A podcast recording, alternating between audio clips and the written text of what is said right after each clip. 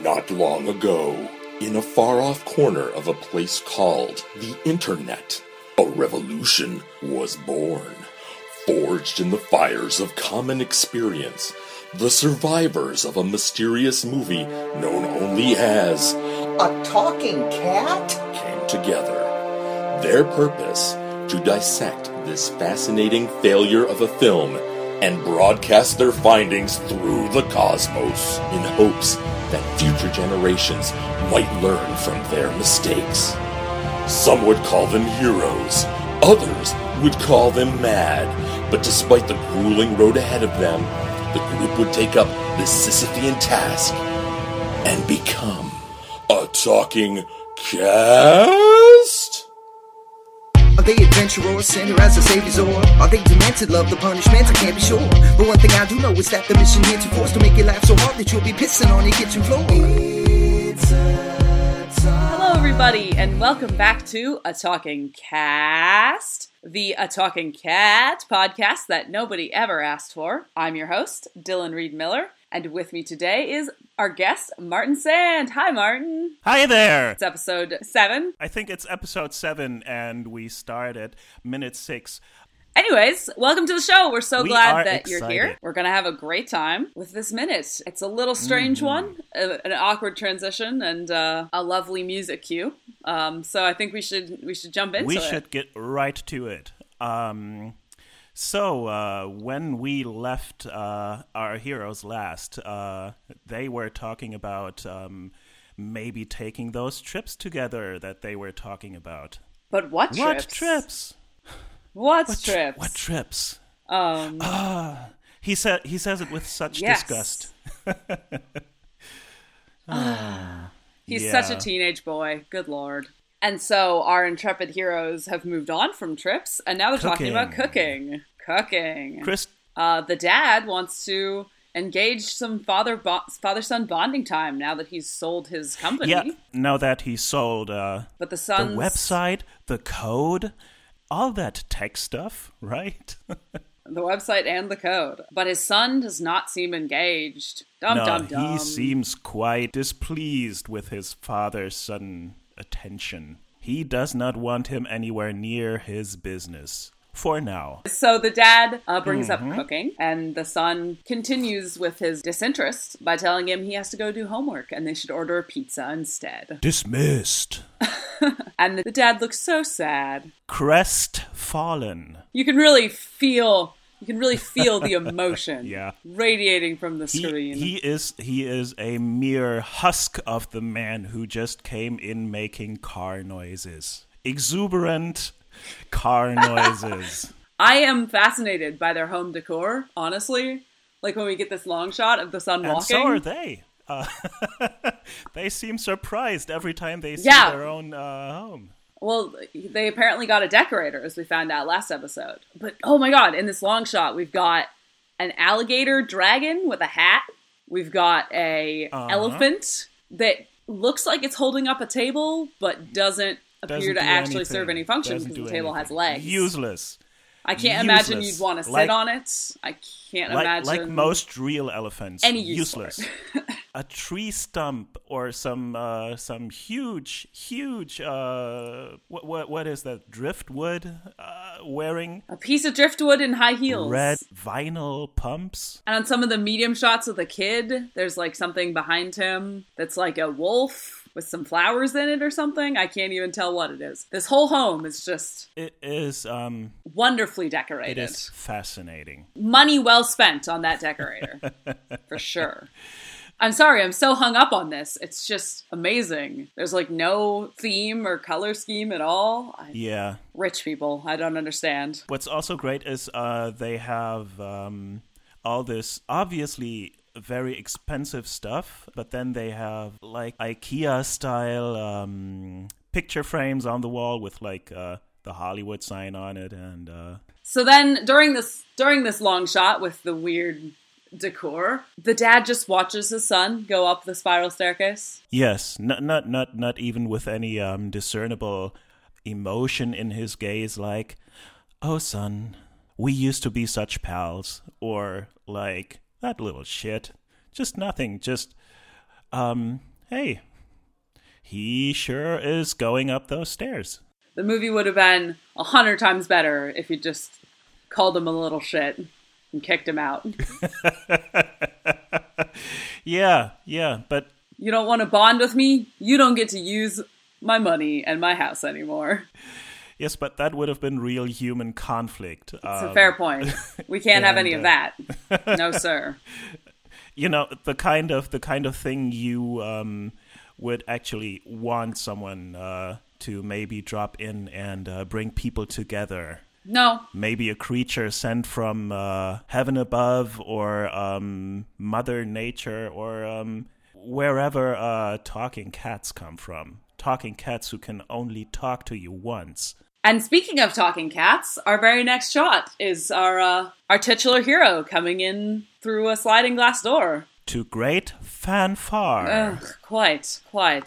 It doesn't really... set up any context. I don't know where this door is. I assume it's in their house, but it looks a little more run down, and they live in a pretty fancy house, so I don't know. Well, it sets up that the cat knows where they live. Ooh, creepy. Stalker Cat, another better movie than the one that we are presented with.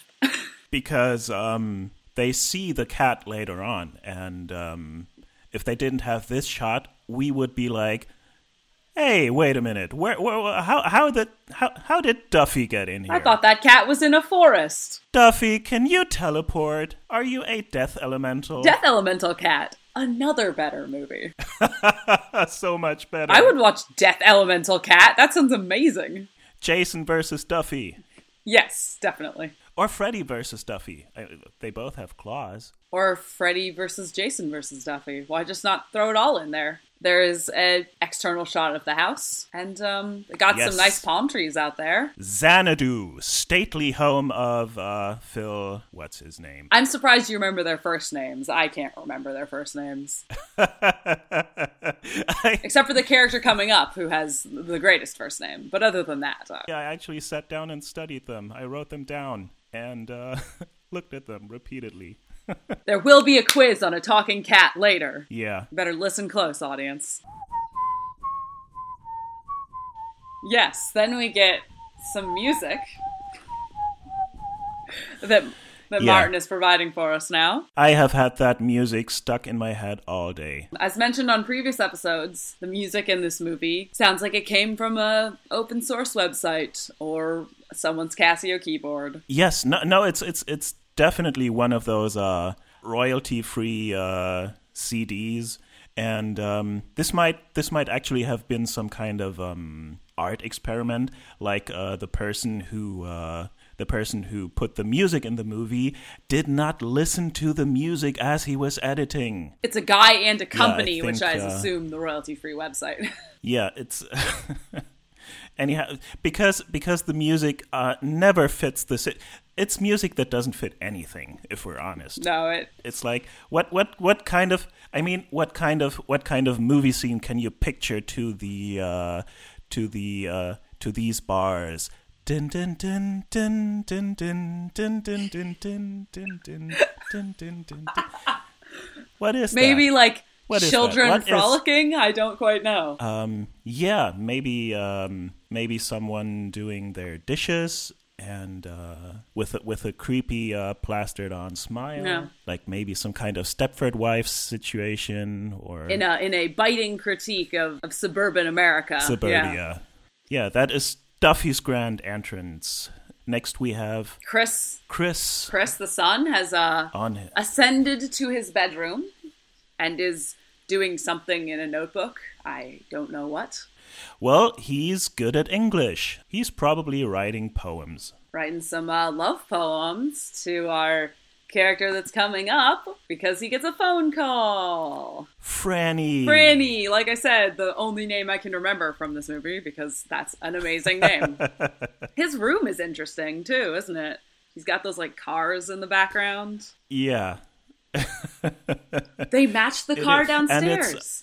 They match the car seat. They do. They do. It's he's a typical teenage boy, lets his dad's decorator decorate his own room and just leaves it like it is. You know, it's nice and neat, as teenage boys are known to be. And yes, especially teenage boys who are extremely stressed out about their heterosexual love interest. Oh yes, he's very heterosexual. It's blindingly obvious. He's just one of those bros, you know? Yeah, he radiates it. Actually, yeah, I think like this is going to come up whenever he's on screen.